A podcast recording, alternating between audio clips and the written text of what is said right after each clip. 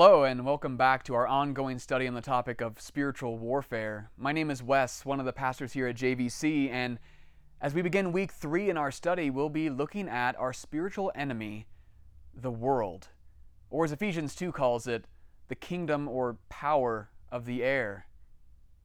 Now, as we think about the world, we have to be honest. The world around us is beautiful and, and filled with many good things and at the same time, it's filled with all manner of evil murder, rape, deceit, hatred, war, and the list goes on.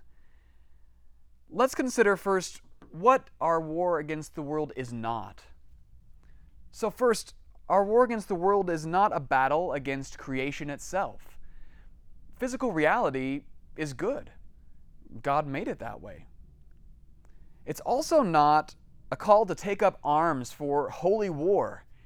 Remember, our spiritual battle is spiritual, it takes place in the heart.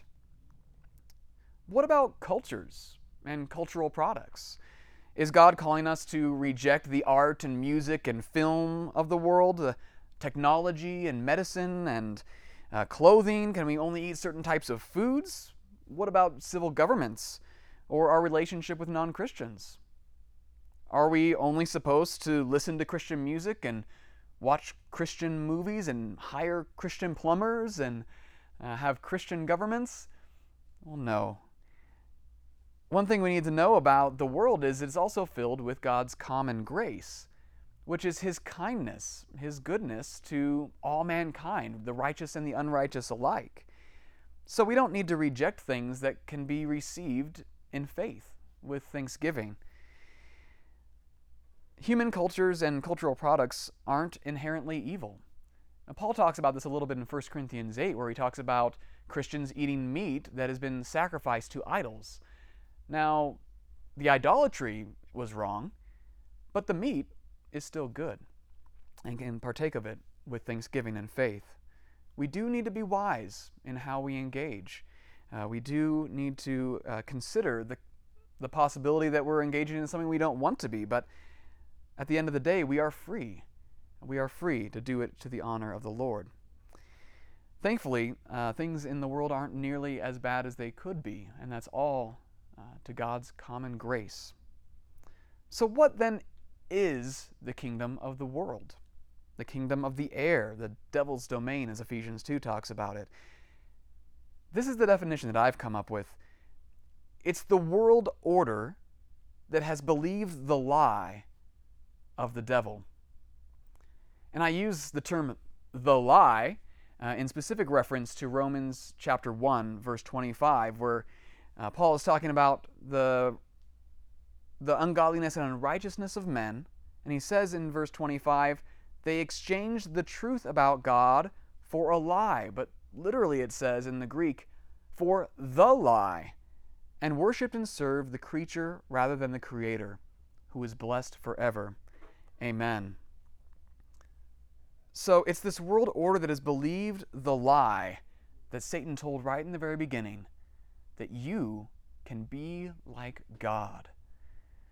Now, if you've not seen Incredibles 2, the Pixar animated movie, I won't uh, spoil too much, but there is uh, something interesting about the villain in that particular film. The villain is called Screen Slaver. And what the villain does is puts a screen over the eyes or in front of the eyes of uh, her adversaries or his adversaries, and suddenly they're under her control. Uh, whatever uh, he or she wants them to do, uh, they do. Um, they are being in many ways controlled by the deceit of the screen slaver. Now, in some ways, that can serve uh, as an illustration to what the enemy, the devil, has done with the whole world. Now, the hearts and minds of all mankind have been captured by the devil's lie. But it's interesting because we also think that we're free. And it's not just the irreligious people in the world, right? Um, the world believes the lie when they want to be God by accomplishing their own salvation, by determining their own truth. It's, it's even moral people uh, who believe the lie when they're satisfied with their own goodness or their own ability to change themselves. At the end of the day, the world believes the devil's lie of autonomy. Autonomy is a word that literally means self law.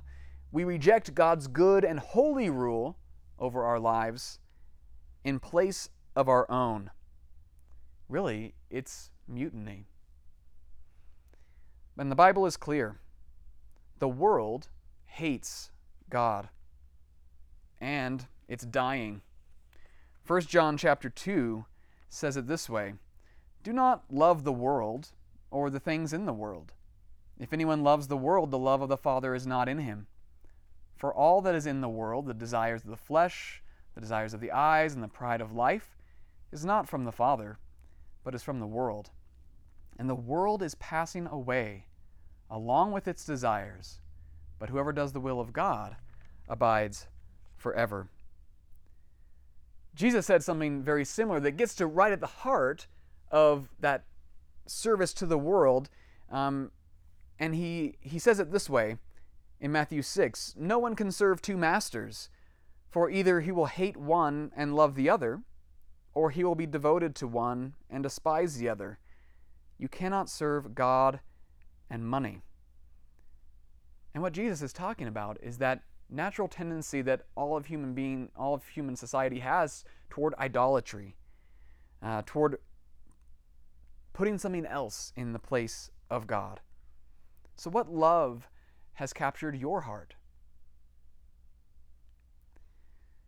Collin Hansen, uh, pastor, puts it this way. He, he, he says, When our love is motivated more by approval of the world than faithfulness to Jesus, then we turn even against other Christians that we believe hinder our goals.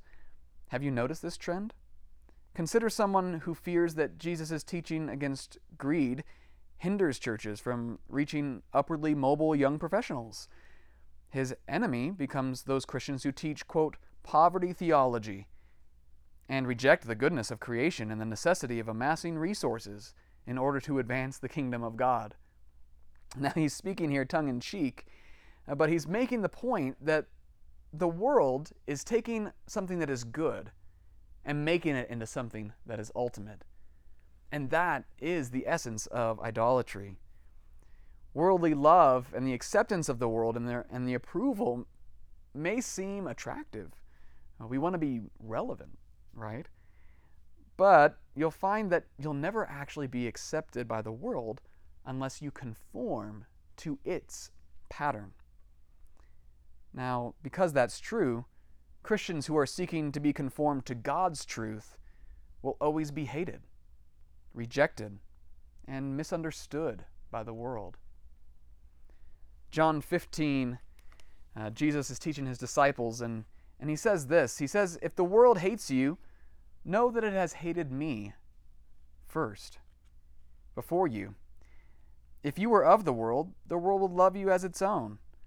But because you are not of the world, but I chose you out of the world, therefore the world hates you. Tim Challies expounds upon this portion of Scripture when he writes this Christian, you must expect to be hated today for the same reason. Your goodness unmasks the badness of the unbelievers around you. Your light illumines their darkness. Your truth exposes their error. Your holiness declares their depravity. Your life stands in judgment of them. It convicts them of their guilt. It shows them who God expects them to be. And all this is true, even though you are so far from perfect, even though so much of the old man remains. The amazing thing about this is that it's not us that's offending people. It's not us, really, that people are hating. It's God in us. Because as Christians, Christ lives in us, He shines through us. And ultimately, He is bringing us to our true home.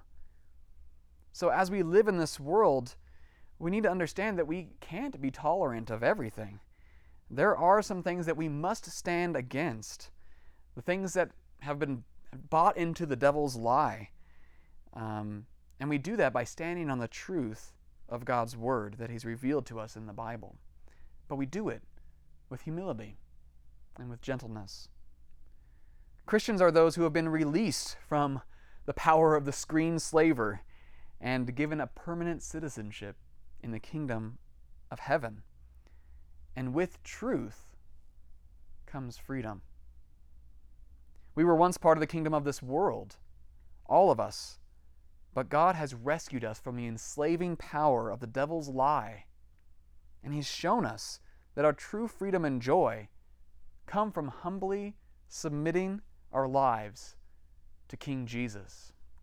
This is our hope in the fight for our lives.